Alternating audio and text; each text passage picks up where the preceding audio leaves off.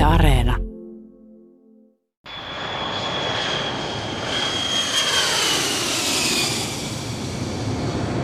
Tänään me puhumme siitä, miten eri EU-maat ehkä tulevat nyt tukemaan yhdessä niitä maita, jotka kärsivät eniten koronakriisistä, ja minkälaisia yhteisvastuita ja vastuita siitä on odotettavissa esimerkiksi Suomelle. Sen lisäksi me puhumme siitä, miltä vaikuttaa nyt EUn metsäpolitiikan tilanne ja kuinka järkevää on se, millä lailla tällä hetkellä jaetaan näitä rakennerahoja.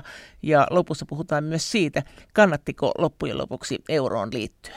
Haastateltavana meillä on keskustalainen europarlamentaarikko Mauri Pekkarinen, mutta miltä tämä yhteisvastuu näiden koronakriisistä kärsineille maille jaettavien rahojen suhteen tällä hetkellä näyttää? Mauri Pekkarinen. Vaikka Euroopan parlamentti äänesti viime perjantaina enemmistöllään erittäin mittavien yhteisvastuullisten joukkovelkakirjojen puolesta ja myöskin omien varojen lisäämisen puolesta, niin nyt näyttää siltä, että Euroopan johtajista kaksi tärkeintä, eli Angela Merkel ja, ja Macron, Ranskan presidentti ja Saksan liittokansleri ovat pitäneet palaverin ja, ja linjanneet vähän tuosta parlamentin päätöksestä poikkeavaa. He esittävät jonkun verran pienempää yhteisvastuullista elvytysohjelmaa, mutta kuitenkin myöskin sitten sisältö siinä on vähän erilainen. He esittävät 500 miljardin euron suuruista elvytyspakettia, joka se käytettäisiin valtaosaltaan niiden maiden, jotka eniten ovat kärsineet tai joita korona kovimmin kohtelee, näiden tukemiseen, näiden elvyttämiseen ja vielä niin, että se tuki, mitä tässä käytettäisiin, miten tuo 500 miljardia käytettäisiin, niin se olisi pääasiassa avustuksia, joita ei asianomaisen maan tarvitse koskaan maksaa takaisin.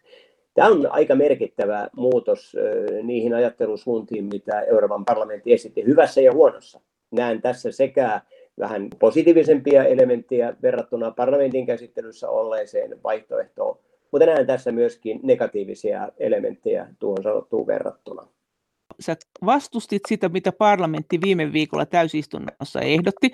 Puhutin 2000 miljardin euron elvytyspaketista, joka se olisi rahoitettu niin, että olisi laskettu liikkeelle yhteisiä joukkovelkakirjoja, hankittu niillä markkinoilta rahaa, ja takuuna, takauksena olisi käytetty sitä seitsemänvuotista budjettia, minkä EU aina päättää ohjelmaa. Ja sitä sä vastustit? Ei voinut kannattaa missä tapauksessa. Äänestin sitä vastaan niin kuin monet muutkin pohjoisen Euroopan minun ryhmän edustajat, erittäin monet olivat samalla kannalla, likimain kaikki mutta, se, mutta, mutta sä hävisit, se, se meni parlamentissa läpi. Jo, jo, ja nyt vaikuttaa siltä, että jos Angela Merkel ja Macron on keksinyt tämän uuden systeemin, niin tämä nyt vaipuu unhon yöhön todennäköisesti, tämä 2000 miljardia. Uskon tasan tarkkaan näin, että tämä parlamentin linjaus, niin, niin se jää taka-alalle ja sekä komissio että Eurooppa-neuvostossa, siis Euroopan päämiesten neuvostossa kaksi merkittävintä päättäjää, äsken sanottu Ranskan presidentti ja Saksan liittokansleri, nämä tulevat ajamaan kovaa vauhtia nyt sitten tätä omaa esitystään läpite. Tässä näkyy hyvin selvästi Ranskan intressit, ne ovat vähän erilaiset kuin Saksan intressit. Saksalla on vähän toisenlaiset ja siitä sitten kuitenkin on yhteisymmärrys löytä. Ranskan pankit ovat rahoittaneet aivan hirveän valtavasti italialaisia ja Italian ylivarojen elämistä, sanotaan pelkistäen näin. Ranskan pankkien saatavat ovat pitkästi yli 300 miljardia euroa Italiasta. Ja Saksalle on muuten tärkeää kaikissa oloissa, koska Saksa hyötyy koko ajan yhteisestä valuutasta eurosta. Saksa hyötyy siitä sen takia, että kun euroalueen yhteisen valuutan euron kurssi määräytyy EU-jäsenmaiden talouksien keskimääräisen kunnon perusteella, niin keskimääräinen kunto on tietysti paljon heikompi kuin Saksan talouden kunto. Ja tästä seuraa, että euro on, se on, se on todella, se on todella niin kuin edullinen Saksan kannalta. Ja Saksan näköjään jälleen kerran niin kuin finanssikriisinkin aikaan, niin menee pelastamaan sitten niitä, jotka pahiten ovat töpänneet taakse jääneiden vuosien aikaan. Ja ja ilmiselvästi yrittää jälleen kerran sitä, että nämä pienemmät pohjoiset maat niin enemmän tai vähemmän puolipakolla joutuisivat tulemaan mukaan. Mutta tästähän on sanottu myös, että jos tämä nyt menee läpi semmoisena kuin Saksa ja Ranska tätä nyt ehdottaa tai on ajatellut, niin ää, Italia joutuisi kuitenkin ja nämä muut maat taipumaan siihen, että nämä avustukset, joita niiden toki ei tarvitsisi koskaan maksaa takaisin, niin ne olisi ehdollisia, niiden pitäisi ää, totella komission talousohjausta ja se voi olla aika kova rasti joillekin maille. No se on, sanoisin suorastaan, että, että on niin kuin huvittavaa suorastaan lukea, että joku voi niin kuin uskoa siihen, että näin tulee tapahtumaan. Ne ovat rikkoneet niin rajusti ja radikaalisti, että mulla ei ole pienintäkään luottamusta siihen, että ne toteuttaisivat näitä, ellei nyt sitten euroalueella muuteta pelisääntöjä. Jos uudet pelisäännöt tulee voimaan, niin se on toinen tarina.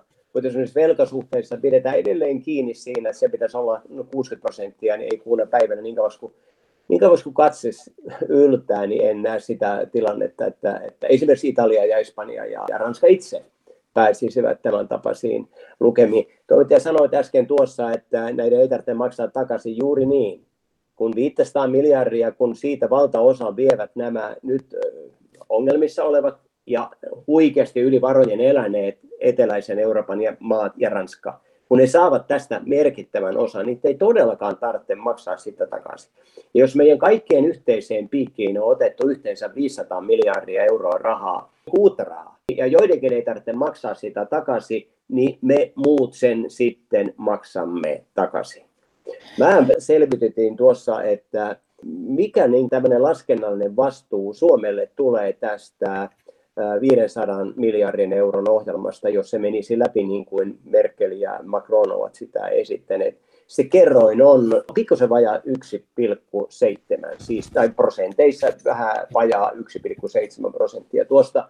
Eli jotain oikein karkeasti, niin runsaat 7 miljardia euroa, 7-8 miljardia euroa oli se, se Suomen siivu nyt näistä vastuista, mitä tästä syntyy. No aina voidaan olettaa, että Suomikin sitä jotain vähän voisi saada, mutta kun jo tässä lähtökohtaisesti nämä tavoittelee sitä, että se käytetään noille alueille, jotka ovat eniten kärsineet ja vaikeimmassa asemassa, niin kyllä se silloin tietää, mikä osoite on avustuksilla.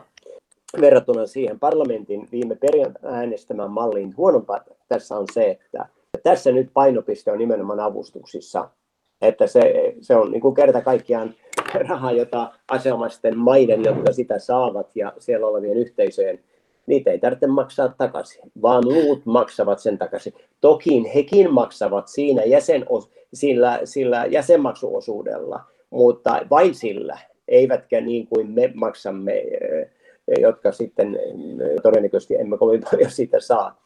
Eh, kyllä tämä on pitkä askel yhteisvastuullisuuden suuntaan, mikäli tätä mallia noudatettaisiin. Hyvä tässä ehkä on se, että kun siinä parlamentin paperissa tai resoluutiossa puhuttiin jopa kahdesta tuhannesta miljardista ja joukkovelkakirjoista, jotka laskettaisiin liikkeelle. Eräänlaisia koronabondeja ne olisi olleet. Niin nyt ei sitä metodia ole. Nyt on suuruusluokka 500 miljardia ja sitten sit nämä otetaan, niin kuin lainataan markkinoilta tämä määrä. No se on aika lähellä sama kuin ja normaali joukkuverkkokirjojen liikkeelle.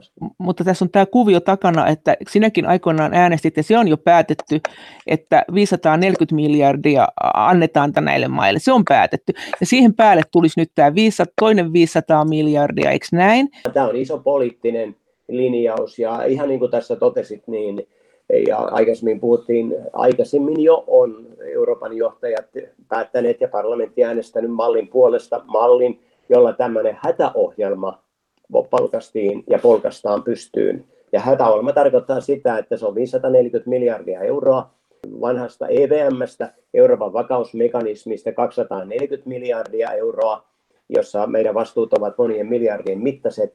Ja lisäksi sitten työllistämisrahasto tulee ja EIP, sanoisiko muskeleita vahvistetaan niin, että se paketti on yhteensä 540 miljardia.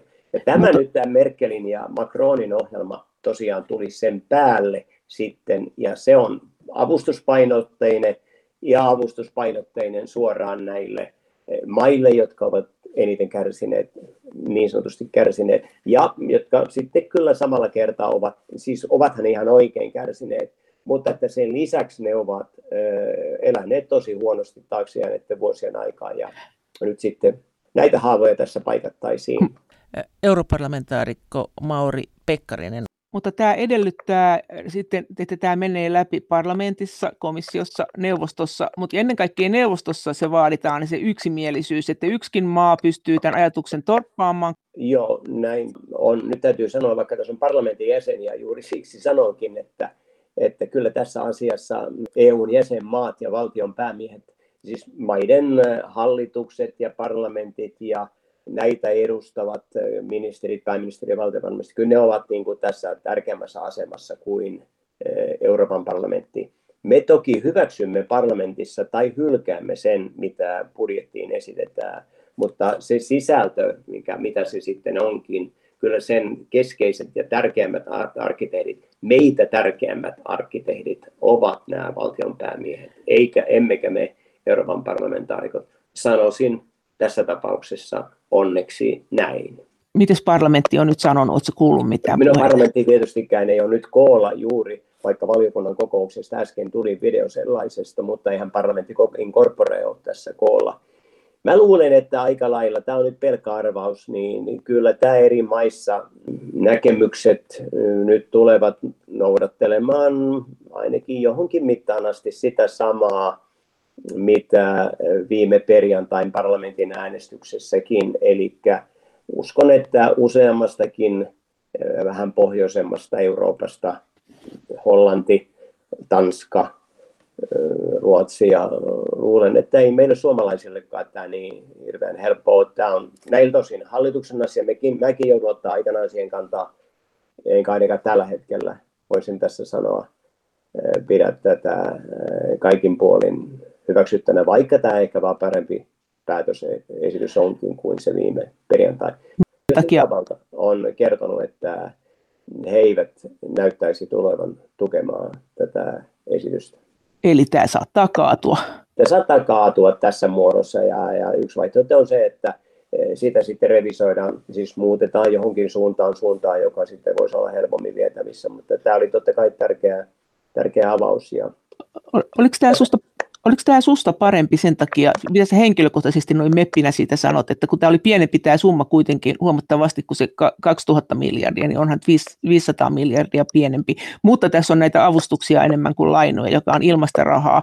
Onko, olisiko tämä kuitenkin sun helpompi hyväksyä kuin se aikaisempi, miten sä vastustit viime viikolla?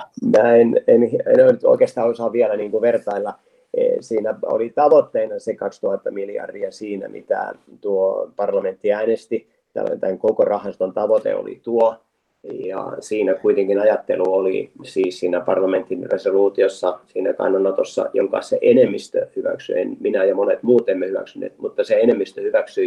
Siinä tavoite oli se, että siinä painopiste kuitenkin on myönnettävissä lainoissa, siis sen, joka avustusta saa, sen on maksettava se raha takaisin.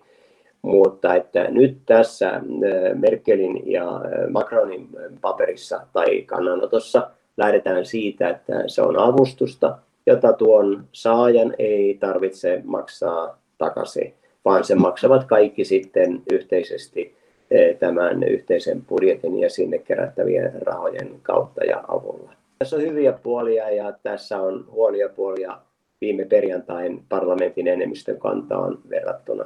Mutta tämä maksettaisiin budjetin kautta sitten takaisin. Eli siis montako vuotta oletat, että menee ennen kuin tämä on maksettu? Nyt on ihan mahdoton sanoa. En osaa, enää osaa sanoa, että kuinka pitkäaikaisia nämä, nämä luotot ovat, mitä markkinoilta otettaisiin. Enkä osaa sanoa sitäkään, kun siinä päätöksessä puhuttiin, että otetaan sekä lainaa markkinoilta, mutta sitten myöskin lisätään niin sanottuja omia varoja. Eli näitä digiveroja ja, ja yhteinen minimiverokanta jollakin tavalla tulisi vähän niin kuin myöskin kasvattaa näitä omia varoja niin. järjestelmää laajennettaisiin ja niin poispäin. Et mulla ei nyt ihan tarkkaan tietoa siitä, että miten, kuinka suuri osa 500 miljardista on ihan markkinoilta otettavaa lainaa, joka pitää maksaa takaisin, ja mikä osa, ilmiselvästi paljon pienempi osa olisi se, mikä noilla äsken sanotuilla uusilla veroilla sitten kerättäisiin.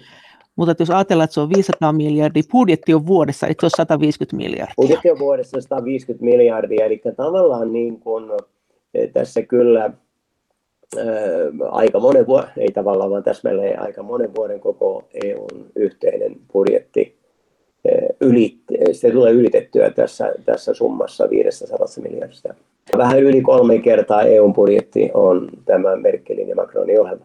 Niin kolmen vuoden kaikki rahat melkein. Vähän ja, se, ja Saksan halu liittyy siihen, että se haluaa pitää nämä markkinansa kunnossa. Saksa haluaa, Saksa haluaa pitää tuota tietysti kiinni euron pystyssä ja, ja näkee, että se on kaiken aikaa siitä hyötynyt heikosta yhteisvaluutasta, heikosta eurosta. Ja se on Saksan taloudelle ihan liian heikko. Euron kurssi määräytyy kaiken aikaa koko euroalueen jäsenmaiden kaikkien, jotka euroon kuuluu, niiden talouden keskimääräisten fundamenttien perusteella, ei Saksan talouden fundamenttien perusteella. Ja Saksalle tärkeää on, että jatkossakin sillä on erittäin vahva kilpailuetu, jonka euro sille tuo. Sille se tuo sen kilpailuetu, ei kaikille muille ollenkaan. Tästä syystä ne vaaratekijät, jotka Saksa katsoo, että on tuolla eh, horisontissa jossakin siintämässä, niin eh, vaikka tämä yhteisvastuu askeleiden ottaminen on saksalaisille erittäin vaikea, niin Saksan hallitus ja johto näköjään katsoo, että sitten kuitenkin on parempi ennalta varmistaa niin pitkälle kuin suinkin, ettei euro kaadu, koska se on heille kuitenkin tärkeää. Ja Ranskalle taas tämä on erittäin tärkeää siitäkin syystä, että Ranska rahoittaa tällä hetkellä aivan valtavasti Italia yleisöömistä. Tämä menee tällä tavalla. Ja molempien intressi niin kuin suuntautuu sitten se pelastusintressi eri lähteistä, lähtökohdista. He tulevat suunnin piirtein samaan lopputulokseen. Pannaan 500 miljardia ja yritetään sillä auttaa jo myönnetty 540 miljardin euron lisäksi.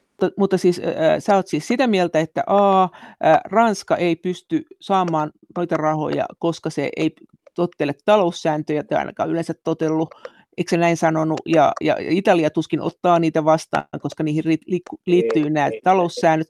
Ja sehän oli aika kapea alue myös se, mihin ne rahat annetaan. Nyt, e, tätä en suinkaan, suinkaan tarkoittanut. Mä olin skeptinen siihen, että Ranska ja Italia ja jotkut muut maat tarkkaan noudattaisivat näitä yhteisiä niin kuin emusäännöksiä, siis euroon liittyviä finanssipolitiikan tämmöisiä kurinalaisuuspäätöksiä ja säädöksiä. Olin sen suhteen skeptinen, mutta en sen suhteen, etteikö nämä maat saa, esimerkiksi Italia ja Espanja, etteikö ne todella saa. Se, että nyt nämä valtiojohtajat puhuvat siitä, että pitää kurinalaisesti elää, no totta kai ne niin puhuvat, mutta mä en oikein usko, että niin tulee tapahtumaan. Ja uskon vastaavasti, että Italia, Espanja ja nämä muut taatusti siitä saavat rahaa. Ei se siitä jää kiinni, että ne ovat eläneet kurittomasti juuri näitä maita. Tämä on tässä tarkoitus Merkelillä ja, Macronilla ja kumppaneilla tässä avustaa. Mutta se vastustus tulisi lähinnä Hollannista, Ruotsista, Tanskasta, Itävallasta, ehkä Suomesta. Näinkö se oli? Oliko se joku muu maa vielä? No, se oli mun pelkkä arvio, että kun näiden maiden edustajia olivat useimmiten ne, jotka äänestivät tuolla Euroopan parlamentissa vastaan sitä parlamentin päätöstä, niin mä luulen, että näistä maista tulevat ne poliitikot, jotka myöskin tätä esitystä ovat pääsääntöisesti vastaan. Voi olla, että tämä malli on joillekin huomattavasti helpompi kuin se viime perjantain parlamentissa äänestetty. Voi olla, enkä käy oppimestariksi Suomen hallitukselle, miten sen pitää menetellä. Mutta kun multa kysyt, niin sanon henkilökohtaisena näkemyksenä, että eipä tämä juuri parempi ole kuin viime perjantain parlamentin kanta – ja tässä aivan erityisesti hankala ja ikävä on se, että tässä aiotaan antaa suoraan avustusta näille tietyille maille ja sitten me muut maksamme sen ja se ei ole iloinen asia ainakaan minulle. Europarlamentaarikko Mauri Pekkarinen, mitä sä oletat sitten, että miten tämä keskustelu tulee edistymään, että nyt kun tosiaan resurssit vähenee, niin varmasti äänenpainot kovenee, että eri maat verottaa eri lailla kansalaisiaan, ja sitten jos lähdetään tämmöiselle yhteisen solidaarisuuden tielle vahvemmin, niin siellä semmoiset köyhemmät maat, jotka verottaa rankemmin, saattaa joutua kustantaa semmoisia maiden avustamista, jotka verottaa löysemmin. Jos on köyhä maa, joka verottaa kovasti, niin pitääkö sen tukea rikasta maata, joka ei verota? Ei totisesti pitäisi ja näin kyllä tällä hetkelläkin tapahtuu. meillä pohjoisessa Euroopassa, siis Pohjoismaissa ja vai, jonkun verran myöskin tuossa Baltian maissa, niin meillä verotetaan, nimenomaan meillä Pohjoismaissa ja Hollannissa, Pelkiässä, meillä verotetaan aika rankasti. Ja on se kyllä väärin, että meidän niin verorahoilla meidän pitää sitten tukea niitä maita, joissa suuret varallisuudet on kaiken aikaa verotuksen ulkopuolella, tai suuret tulot, en puhu vain varallisuudesta, vaan suuret tulotkin jäävät kokonaan verotettavaksi noiden, noissa maissa. Tämä ei ole kovin reilua. No onko tähän oikea vastaus sitten, että pitäisi jotenkin niin kuin mennä yhteisiin eurooppalaisiin verokantoihin? No siihen taas sitten vastaus on, että no jos ei esimerkiksi joku maa, en nyt itse sanoa mitään nimeltä, ei omassa kansallisessa päätöksenteossa ole kyennyt, kyennyt siihen, että, että sen veropohja on pitävä, niin kuinka se onnistuisi silloin, jos koko Euroopan unionissa olisi yksi yhteinen verokanta, kuinka se silloin voisi olla yhtään pitävämpi kuin itsekään osaamme pystyneet sitä pitäväksi tekemään. Eli sä vastustat noin lähtökohtaisesti tämmöistä yhteisvastuiden kasvatusta tällä perusteellako? Niin, ja yhteisvastuuden kasvattaminen taas niin, että jotkut maksaa ja jotkut ei, niin ei se ole kiva. Se ei ole reilua, se ei ole oikein, ja sen takia sellaiseen ei pidä mennä. Mutta eikö parlamentti noin keskimäärin ole sitä mieltä, että, että lisää yhteisvastuita? Noin keskimäärin lähes aina kaikessa.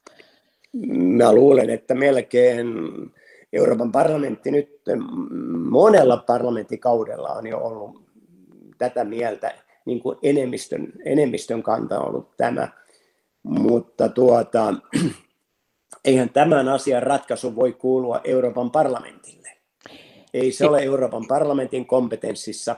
Kyllä jäsenmaat päättävät viime kädessä siitä, että missä määrin ja miten e, esimerkiksi yhteisiä velkakirjoja ja, ja, ja yhteisiä veroja ja yhteisiä menoja otetaan käyttöön. Eli suomeksi sanottuna, missä määrin, jos ylipäänsä integraatiota syvennetään. Parlamentilla on oma rooli, meillä EPllä on oma rooli, mutta tässä asiassa, näissä talousasioissa, josta nyt puhun, niin keskeisempi vastuu on ilman muuta jäsenmailla, niiden johdolla, niiden hallituksilla ja parlamenteilla, kuin on niin kuin Euroopan parlamentilla. Ja näin pitää mun mielestä jatkossakin olla. Miten tämä metsäpolitiikka sitten? Sä oot nyt äh, ollut esittelijänä näissä metsäasioissa. Miten sun rooli ja Petri Sarvamaan rooli eroaa? Tehän olette kumpikin ollut, ollut näissä aktiivinen nyt. Siellä on meneillään EU-parlamentissa useita tällaisia hankkeita. No on tietysti Green Deal, tämä suuri eurooppalainen viherryttäminen. Tavallaan sen sateenvarjon alla useimmat näistä hankkeista – ovat työn alla. Ja Petri Sarvamaa vastaa parlamentin esityksestä tai näkemyksestä, mitä metsäpolitiikassa pitäisi tehdä metsästrategiaksi. Hän rakentaa sitä.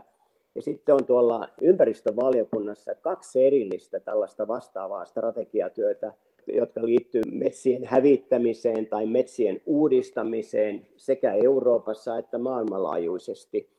Ja tässä tilanteessa sitten EUn eh, e parlamentti on antanut EUn teollisuudesta, energiasta ja innovaatioista vastaavalle valiokunnalle tehtäväksi laatia raportit niin kuin eurooppalaisen teollisuuden ja energiateollisuuden näkökulmalta.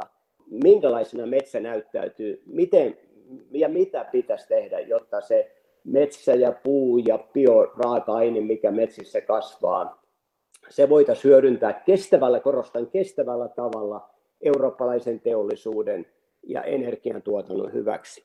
Mä, mä valmistelen niin tällaista lausuntoa ja se on, mulla on saman aikaan kolme tällaista erillistä lausuntoa, mitä mä valmistelen. No, mutta miltä se näyttää nyt se LULUCF-tilanne, se, se maankäyttötilanne, joka määrittää sitä, että paljonko esimerkiksi Suomessa voidaan hakata metsää. Tästähän sanottiin, kun tuli tämä Green Deal-ohjelma, tämä ympäristöohjelma komissiolta, että tämä tulee vaikuttaa siihen, että LULUCF, tämä Suomenkin metsien hakkuoikeus tullaan repiin auki, kun se just ennen joulua saatiin kasaan. Miltä se tilanne nyt näyttää? Onko, onko se kiristymässä se meidän hakkuumahdollisuus? No, nyt, nyt komissio on kyllä näissä Green Dealin sateenvarjon alle. Komissio on kyllä viitannut siihen mahdollisuuteen, että myös LULUCF voisi sitä saatettaisiin avata. Mutta tuleeko näin tapahtumaan ja niin poispäin, niin sitä en nyt sitten osaa, osaa sanoa. Ja se kyllä, jos sitä lähdetään avaamaan tavalla, jossa esimerkiksi Suomen metsiä voidaan käyttää vielä vähemmän kuin tällä hetkellä niitä käytetään, niin mun mielestä se on todella huono asia.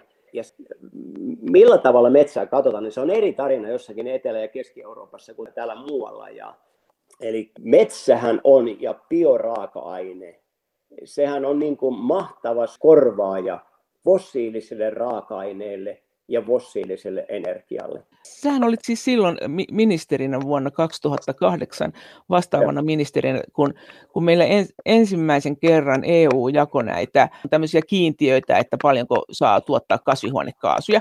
Ja Suomihan silloin sai itse asiassa aika kovat kiristysvaatimukset. Se oli kai Ruotsi ainoana, joka sai kovemmat kuin me. Ja silloin sanottiin, että haa, Pekkarinen on siellä – haa, ne nyt laskee, että keskustapuolue ja maaseutu saa jotakin rahoja, kun ne rupeaa tuottaa bioenergiaa, ja näin se menee. Mitä sä sanot tähän? Sen jälkeen Suomella on ollut aina kovat vaatimukset. No joo, ensimmäisen kerran tosiaan jo siellä 2000-luvun alkupuolella asetettiin tavoitteet siitä, että minkä verran Euroopan unionin eri jäsenmaissa pitää vähentää päästöjä, minkä verran pitää uusiutuvaa lisätä, ja minkä verran energiatehokkuutta pitää parantaa. Ja Suomi sai aikanaan mun ollessa ministerinä, me saatiin silloin vaade, että meidän pitäisi pystyä nostamaan uusiutuvan osuus silloisesta 28 prosentista 38 prosenttiin vuoteen 2020 mennessä, eli tähän vuoteen mennessä. No miten tässä on käynyt? Tässä on käynyt niin, että Suomi on ylittänyt huikeasti tuon äsken sanotun vaatimuksen. Meille tuo ei ollut mikään lopulta mikään ongelma, me on päästy paljon pitemmälle ja se on kaikkien suomalaisten etu. Me on voitu käyttää suomalaisia raaka-aineita ja on päästy sillä niihin tavoitteisiin samalla, mitä EU meiltä edellyttää. Mutta suomalainen teollisuus on erittäin energiaintensiivinen. Se tarvitsee paljon energiaa ja meillä käytetään edelleenkin kuitenkin fossiilista öljyä ja fossiilista kivihiiltä ja fossiilista turvetta. Ja nyt on Suomenkin hallitus päättänyt, että vuonna 1935 me olisimme niin kuin ilmastoneutraali, eli että nielujen suuruus olisi yhtä suuri kuin on päästöjen suuruus, eli me oltaisiin ilmastoneutraali. Ja näissä kysymyksissä me kuljemme niin kuin Euroopan kärjessä Minusta Suomen hallituksen asettamat tavoitteet on tosi kovat ja ne ovat paljon kovemmat kuin EU on asettanut koko no, EU. Nythän oli tämä turvekysymys. Kun tämä on tämä hiili, ilmastoneutraali tavoite, niin parlamenttihan päätti, tai on päättänyt, onkohan se vielä loppuun hakattu, ei taida olla, se liittyy siihen budjettiin, että esimerkiksi Puola – saa tukea siihen, että se siirtyy pois kivihiilestä, koska se ei suostunut siirtymään siitä, niin kuin kaikki muut, siis se ei ottanut vastaan, vastaavia tavoitteita, mutta sitä tuetaan. Ja nyt ilmeisesti Suomi on ihan vastaavalla perusteella saamassa tukea tästä turpeesta pois siirtymiseen. Millaisia summia olisi tulossa, jos on tulossa? Juuri näin kuin, kuin sanot tässä. Ongelma on nimenomaan lähinnä itäisen osin keskisen Euroopan hiilen käyttö koska siellä hiiltä käytetään tosi paljon. Ja varsinkin itäisen Euroopan maat ovat jo vuosia ilmoittaneet, että ei, he, heillä on tähän mahdollisuuksia. Ja tavallaan niin kuin vain sillä ehdolla, että Eurooppa yhteisesti tukee sitä, että hiilestä luovuttaisiin ja tilalle tulisi jotain muuta, siis kestävää, puhdasta energiaa ja, ja uusia työpaikkoja, niin vain näillä ehdolla sitten on päästy eteenpäin, että okei, myös Itä-Eurooppa tulee toimii päästöjen vähentämiseksi. Ja tähän on tällainen niin sanottu SaaS Transition mekanismi ja fund, eli rahasto, on nyt niin kuin ollaan, sitä ollaan rakentamassa. Ja siinä idea on se, että me yhteisillä varoilla Euroopan unioni autamme niitä maita, jotka nyt luopuvat hiilen käytöstä, ruskohiilen käytöstä ja myöskin turpeen käytöstä jos Suomi ja Suomen ne maakunnat, joita tämä koskee, lähtee tällaisiin toimiin, jossa turvetta, sen tuotantoa merkit, jota nyt ei Suomessa kyllä kovin paljon enää tuotetakaan edes, mutta jos nämä maakunnat lähtee tämän turpeen edelleen vähentämiseen, niin Suomikin voi saada sieltä mm, laskennallisesti jopa 160 miljoonaa euroa, mutta olen varovainen näissä, nämä on niitä laskennallisia määriä. Eli kasvuturvetta saa kaivaa edelleen? Joo, kasvu, sehän, sehän itse asiassa siihen liittyy niin kuin ilmaston kannalta positiivista vaikutusta sillä, että näin, että otetaan kasvuturvetta. Suomen kannalta tämä on kumminkin aika pieni asia. Meillä Turpeen osuus vuonna 2018 oli 4 prosenttia Suomen kokonaisenergian kulutuksesta ja sen kokonaan lopettaminen niin, että turpeilla ei olisi huoltovarmuudessa mitään roolia, niin se ei ole hyvä juttu. Kyllä se huoltovarmuus, sen mitä huoltovarmuus edellyttää, niin kyllä se tuotanto on hyvä Suomessa kuitenkin varautua tuotantoon. Entä tähän huoltovarmuuteen liittyen, miten suhtaudutaan tällä hetkellä maatalouden omavaraisuuteen? Tässä on jo jonkin aikaa puhuttu siitä, että vaikka omavaraisuudesta puhutaan, niin siinä on ongelmia. Meillä esimerkiksi Suomessa valkuaisrehusta, eläinten valkuaisrehusta noin 80 prosenttia on ainakin tässä muutama vuosi sitten tullut ulkomailta. Koneiden varaosia tulee ulkomailta, työvoimaa tulee ulkomailta, maataloudessa käytettävää energiaa tulee ulkomailta. Tullaanko näitä asioita nyt tarkastelemaan tältä kannalta, kun tätä maatalouspolitiikkaa mietitään? Europarlamentaarikko Mauri Pekkarinen. Kyllä Eurooppa tässä koronan myötä on varmasti herännyt siihen, että kyllä meidän niin ruokaomavaraisuus, turvallisen eurooppalaisen ruoan merkitys taatusti nousee niin kuin monta pykälää ylöspäin. Me joudumme, meidän pitää, meidän pitää hyväksyä se tosiasia, että meidän on tuettava eurooppalaista maataloutta, jotta se pystyy tuohon kaikkeen. Siis kyllähän eurooppalaista maataloutta on tuettu ja on puhuttu omavaraisuudesta, mutta samaan aikaanhan sitä on tuettu siihen suuntaan, että se on tullut osin haavoittuvammaksi. Tilakoko on isontunut, suurentunut, jolloin, se, jolloin, jolloin, jolloin se on haavoittuvampaa, että jos sähköt katkee tai jotain tapahtuu, tai että jos on niin kuin tuhansien sikojen sikalla, kun siellä eläintauti pääsee riehumaan, niin sehän iskee no, niihin näin kaikkiin. Meillä ei nyt onneksi käynyt näin meillä nyt ei ole onneksi käynyt kuitenkaan ja, ja tällä tavalla. Mutta kun sanoit äsken, puhut siitä, että nämä tuotantopanokset ovat monin osin, monien panosten osalta niin kuin ulkoa tuota, niin tämä pitää paikkansa Euroopassa. Se ei pidä vain maataloudessa, vaan se pitää myöskin aivan hirvit, siis todella vakavasti myöskin teollisuudessa. Ja kyllä nyt näiden tuotantopanosten erilaisten, vaikkapa nyt valkuaisen ja niin poispäin tuotannossa, siis eurooppalaisen tuotannon paremmin jalalleen saaminen, niin on tavattoman tärkeä. Jos tuen rakenne, jos sitä voidaan muuttaa tavalla, joka suosii nimenomaan sitä, että myöskin maatiloilla ratkaisut ovat, niin kuin, että, että siellä kannattaa käyttää, jos mahdollista sataprosenttisesti niitä uusiutuvia raaka-aineita, esimerkiksi energia, kun maatilathan tarvitsee aika paljon energiaa, niin nämä on ihan oikeita toimia, joissa pitäisi päästä eteenpäin. Ja, mutta että ylipäänsä Eurooppa pystyäkseen niin kuin tuot, ruokkimaan, ruokkimaan tuota omat eurooppalaiset, me tarvitaan tukijärjestelmät, koska ellei niin tapahtuisi, eh, eurooppalaisen tuotannon määrä niin kuin romahtaisi ja näistä köyhistä maista, jossa ihmiset eivät saa tänäänkään mahansa ruuasta täyteen, sieltä halvat elintarvikkeet eh, niin kuin juoksisivat tänne Eurooppaan, ja silloin sekä ne köyhien maiden kansalaiset siitä kärsis ja me eurooppalaisetkin siitä kärsit. Meidän pitää pystyä tuo, ruokkimaan itse itsemme meidän eurooppalaisten.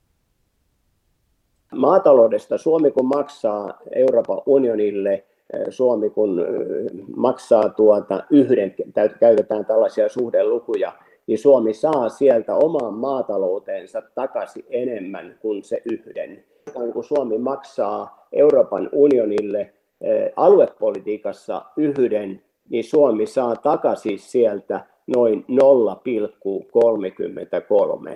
Siis 0,33. Tämä menee näin tämä. Näiden kahden suuren EUn budjetin, eli maatalouden ja aluepolitiikan osalta tämä eurooppalainen rahanjako. Sä oot aikaisemmin urallasi Suomen eduskunnassa, niin sä oot kritisoinut EU tästä alueiden tukemisesta, tästä rakennerahoista, että kannattaako ne pyöräyttää EUn?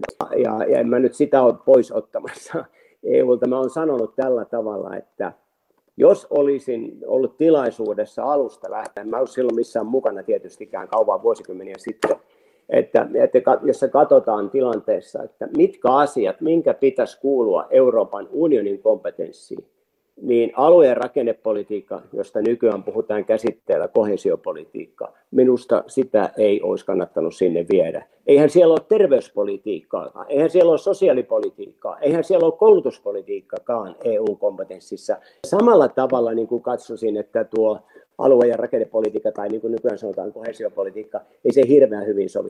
Se olisi ihan ok siellä. että Euroopan unionin yhteistavarasto tukee niitä alueita, jotka ovat kaikista heikommassa asemassa, mutta että kaikille maille jaetaan aluepoliittista rahaa, niin se ei nyt oikein ole perusteltua. Ja lisäperustelu tälle ajattelulle löytyy seuraavasta. Kun katsotaan, että miten esimerkiksi Puola käyttää 10 miljardia, yli 10-11 miljardia euroa vuodessa, tai eräät muut itäisen Keski-Euroopan maat, mitä siellä on tapahtunut? Näiden maiden nämä keskuskaupungit, niiden aluekansantuote on hujahtanut esimerkiksi Helsingin seudun kansa, aluekansantuotteen ohi. Mutta samaan aikaan näiden niin kuin keskusten ulkopuolella olevien alueiden aluekansantuote on jämähtänyt paikalleen ja eräissä tapauksissa jopa laskenut. Niin sen sijaan, että yli 50 miljardia euroa vuodessa, siis kolmannes EUn budjetista, käytetään tähän alueen rakennepolitiikkaan koko Euroopan alueella. Niin, että muutama vuosi sitten vielä Berliinistä muutama kymmenen kilometriä oleva tehdas, kun rakennettiin, niin sen rakentamiseen käytettiin yhteisiä eurooppalaisia varoja. Mitä järkeä tässä on? Niin kuin hyvin pärjäävät alueet ja hyvin pärjäävät maat, ne eivät välttämättä tarvitse Eh, sitä, että ne ensin maksavat rahat sinne Euroopan budjettiin ja sitten saavat sieltä jonkun verran sitä takaisin. Euroopan pitäisi näiltä osin, olisi ollut, jos puhtaalta pöydältä, nyt korostan, että jos puhtaalta pöydältä tämän pääsisi rakentaa, niin antaisi vähän vähemmän rahaa ja se rahaa käytettäisiin niille, jotka sitä eniten tarvitsevat, koska kyllä munkin mielestä pitää Itä-Euroopassa ja meillä Suomessakin ja Pohjoismaissakin on alueita, jotka tarvitsevat sitä tukea että ne pääsevät siitä stagnaatiosta, mitä ne kokevat tällä hetkellä vähitellen ylös, eikä näitä rahoja käytetä näiden äsken sanottujen itäisen Euroopan maiden pääkaupunkien tai, tai vastaavien, vastaavien tuota, alueilla. Tämän tapasta uudistusta ajan kaiken aikaa olen aluepoliittisen valiokunnan jäsen ja ajan aivan ehdottomasti tätä politiikkaa siellä. Totta kai kun aluepolitiikka laitetaan kolmannes euroa, totta kai mä kamppailin kaiken aikana, että Suomi saa mahdollisimman hyvin siitä rahaa. Se on ilman muuta selvä. Mutta nyt se ei ole oikeudenmukaista se, mitä niillä rahoilla tehdään. Se ei auta heikompia, se auttaa monessa tapauksessa vahvempia. Suomen keskustalaiset ovat aikaisemmin kuuluneet europarlamentissa ALDEn puolueryhmään, mutta nyt viime vaalien jälkeen ALDEhan lakkasi olemasta. Siihen yhdistyi Ranskan presidentti Macronin puolue ja siitä tuli yhdessä tämmöinen puolueryhmä kuin Renew Europe. Tähän samaan puolueryhmään hän kuuluu myös RKP meiltä ja tämä Macronin puoluehan on hyvinkin federalistinen, haluaa antaa EUlle lisää valtaa, mutta miten vahvasti nämä Macronin ajatukset nyt näkyvät tässä uudessa puolueryhmässä, jossa on siis mukana myös nämä vanhat aldelaiset?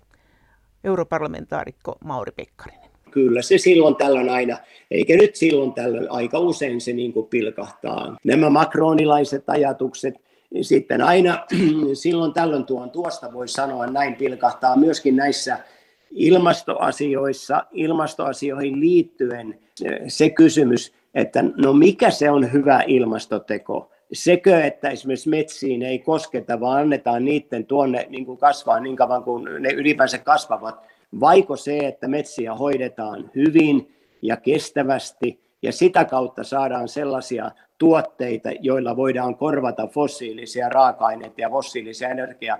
Tämän tapaisissa asioissa meidänkin ryhmä, munkin ryhmän sisällä on vähän erilaisia näkemyksiä. Ja ne ei ole välttämättä, että makronilaiset ja muut, ne ovat lähinnä niin kuin eteläisen Euroopan ja sitten vähän pohjoisemman Euroopan välisiä mm. kädenvääntöjä. No entä ne federalisaatioasiat, jotka on se Macronin iso juttu, että mitä juttuja tämän teidän Renew Europein pitäisi ehkä ranskalaisten Macronin ja Mars-puolueen mielestä ajaa ja mitä ei No mä nyt en lähde, ihan kaikkia en edes tiedä, vaikka no. olen nyt jonkun verran lukenutkin sitä, että mitä se puolue edustaa, mutta ei ne tuolla meidän ryhmässä, niin ei siellä nyt tule, mutta jos mä kerron yhden esimerkin, minkä tyyppisiä ne voivat olla, niin idea siitä, että olisi yksi yhteinen valtiovarainministeriö Euroopalla ja yksi yhteinen valtiovarainministeri, vaikka siellä on nyt euroryhmällä oma niin kuin vastuuhenkilö, niin kuin kaikki tiedetään, niin siitä niin kuin askel pitemmälle.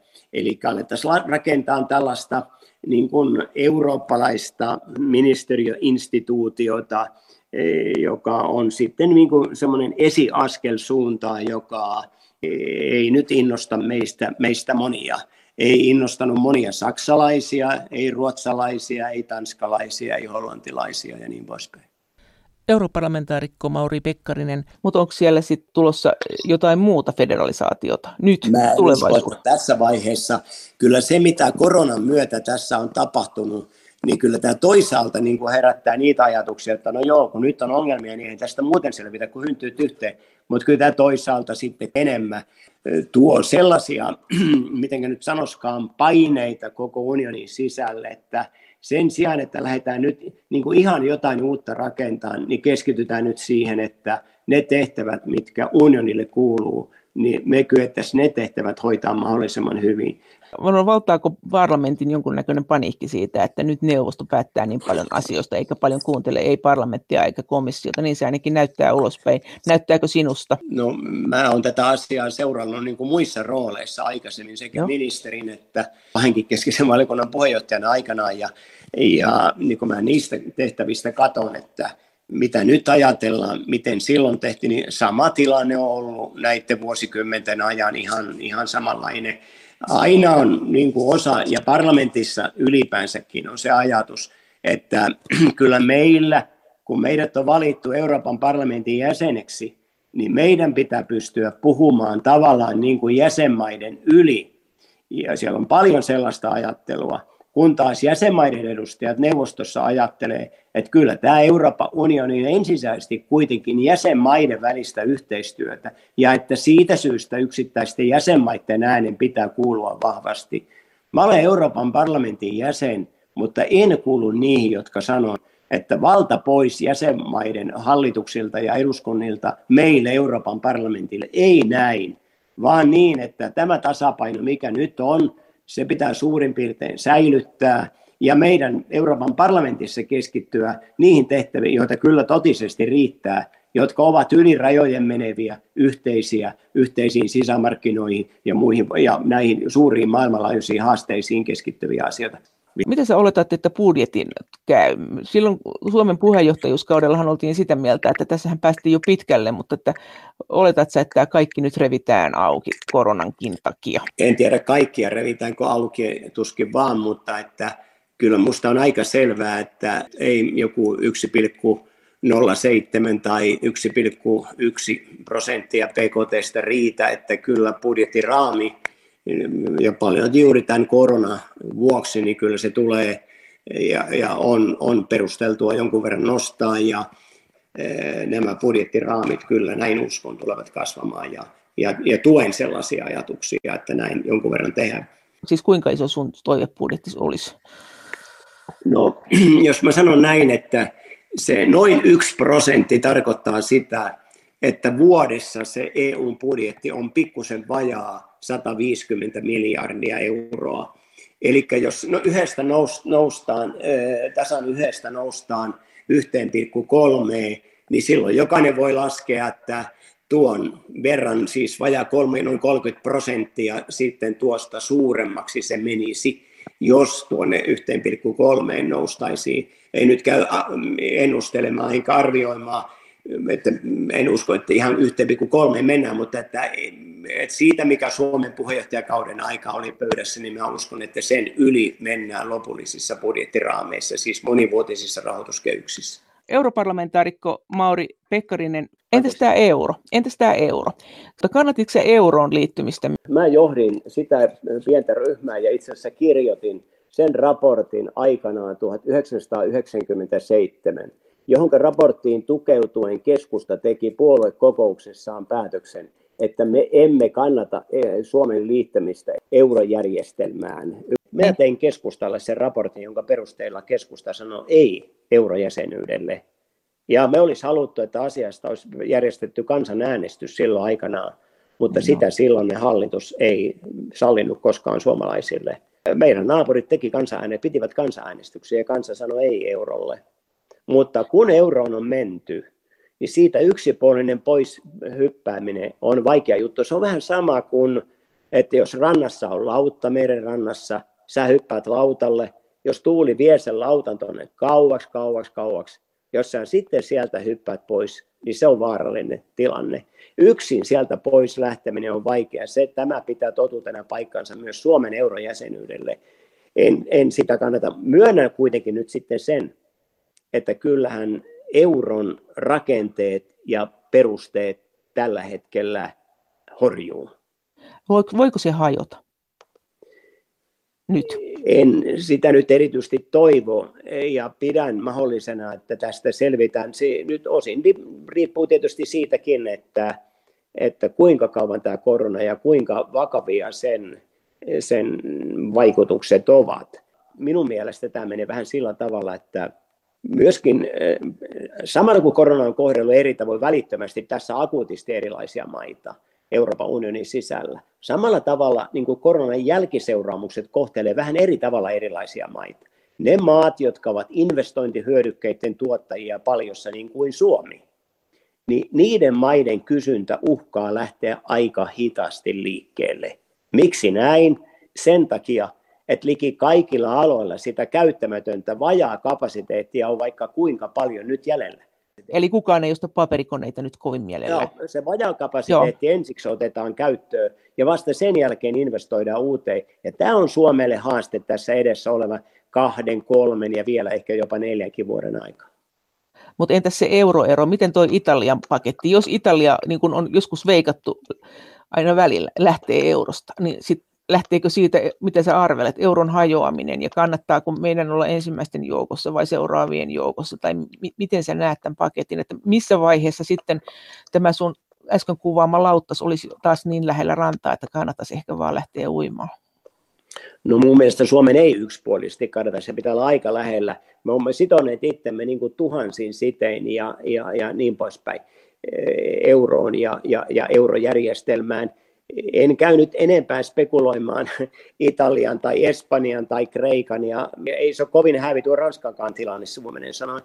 Ja, ja kun katsoo näissä maissa olevien rahoitusinstituutioiden, siis pankkien ja vastaavien tilannetta, niin, niin, niin kyllä, kyllä, kyllä taas on niin kuin jonkunmoisia riskejä, jos ehkä välttämättä ei niin suuria kuin finanssikriisin aikaan, mutta suuria riskejä kuitenkin. Ja nyt se ajatus, että jatkossa hoidettaisiin että siis niin kuin rajattomasti niin kuin yhteisiä toimia yhteisillä vastuulla niiden niin kuin ylösnostamiseksi, jotka ovat painuneet todella syvään suohon, niin jotenkin pienten maiden kohdalla se vielä onnistui. Se onnistui vielä jopa Reikan ja, ja Irlannin ja, ja Portugalin ja Maltan ja Kyproksen ja niin poispäin.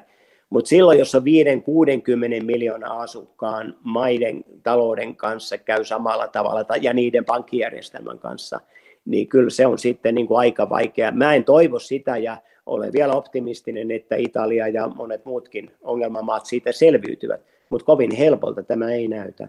Mutta sä siis pidät euron hajoamista mahdollisena, mutta et kauhean todennäköisenä. No, että sellaisena pienenä mahdollisuutena, en sano nyt, että se on mikään suuri mahdollisuus. Pieni mahdollisuus on siihen olemassa, että näin käy, mutta että en mä ala toivomaan enkä, miten nyt sanoskaan, uhittelemaan sillä, että näin, näin nyt käy. No entäs tämä, meillä oli tässä Tuomas Malinen puhumassa muutama viikko sitten, ja hän sanoi, että jos tästä tulee tämmöinen iso lama, niin todennäköisesti samalla tulee myös ruokakriisi. Ja silloin tämmöinen, että maat pystyy itse tuottamaan jotakin ruokaa itselleen on tärkeä. Näet sä tämän, että, että näin voi käydä, että jos tulee tämmöinen, jos tämä nyt niin laukaisee jonkun ison laman tämä tilanne, ja voisiko tämä laukasta? Joo, tämmöinen mahdollisuus on olemassa ja kyllä se näkyy siellä ruokakriisissä ja niin poispäin. Mä oon toiveikas kyllä sen suhteen, että Suomikin siinäkin tilanteessa kuitenkin selviytyy. nimenomaan Suomi, mutta kaikki maat eivät likimainkaan selviydy. Euroopassa on maita Euroopan unionin alueella, jossa tuo omavaraisuus on todella heikkoa prosenttiluokkaa ja kyllä se niin kuin sekannukseen äkkiä johtaisi Euroopassa ja siinä silloin nämä äsken puhutut eurotkin kyllä äkkiä tuota musertuisivat ja, ja, ja niin poispäin jos nyt kun eurosta vielä puhutaan, niin jos katsotaan tuota Ruotsin ja Tanskan tilannetta, niin tässä on käynyt niin, että kun katsotaan sieltä 99 lähtien, jolloin eurojärjestelmä lähti liikkeelle, niin katsotaan tämän 20, 20 vuotta, mitä tässä on niin kuin eletty, niin niin, niin kyllä tässä kävi, eurosta oli meille hyötyä silloin ensimmäisten vuosien aikaa, mutta sitten kun tultiin finanssikriisiin, niin kävi niin, että kun me olimme samassa yhteisessä valuutassa näiden muiden euromaiden kanssa, meidän valuuttahan ei joustanut siihen tarpeeseen, mikä syntyi. Maailmalla kysyntä väheni ja siinä vähenevään kysyntään pystyvät parhaiten käymään käsiksi ne maat, joiden valuutta jousti ja Ruotsi kruunu jousti enemmillään 24 prosenttia. Ruotsin kruunu devalvoitu enimmillään 24 prosenttia taakse että vuosien aikaa, ja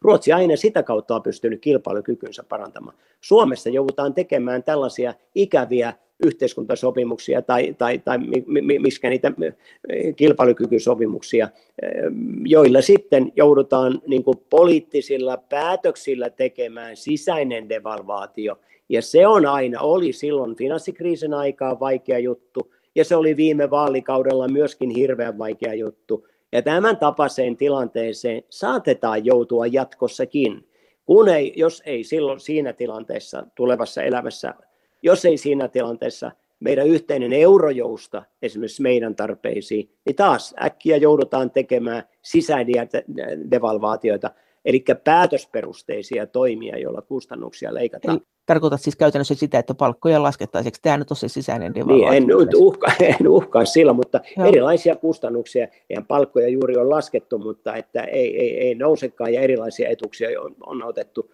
taksijäänenkin ajan kuluessa ja niin poispäin.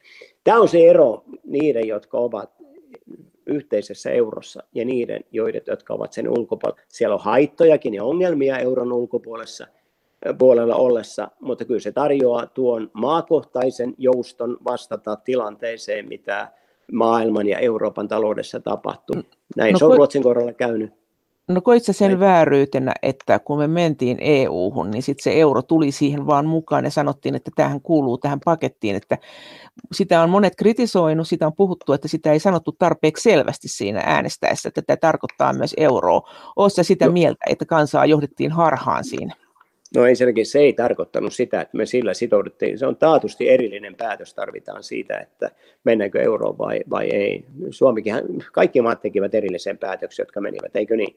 Kaikki maat, jotka eivät ulkopuolelle, tekivät erillisen päätöksen. Eikö siinä, eikö siinä sopimuksessa sanottu, että jos sä oot EU-ssa, niin sä kyllä tuut ennemmin tai myöhemmin siirtymään euroon, ja näin Ruotsillakin on, mutta nehän vetoavat, että niiden keskuspankkijärjestelmä ei ole jotenkin kypsä tähän. Aivan oikein. Siinä se tulikin. Ei tarvitse varmaan jatkaa enempää.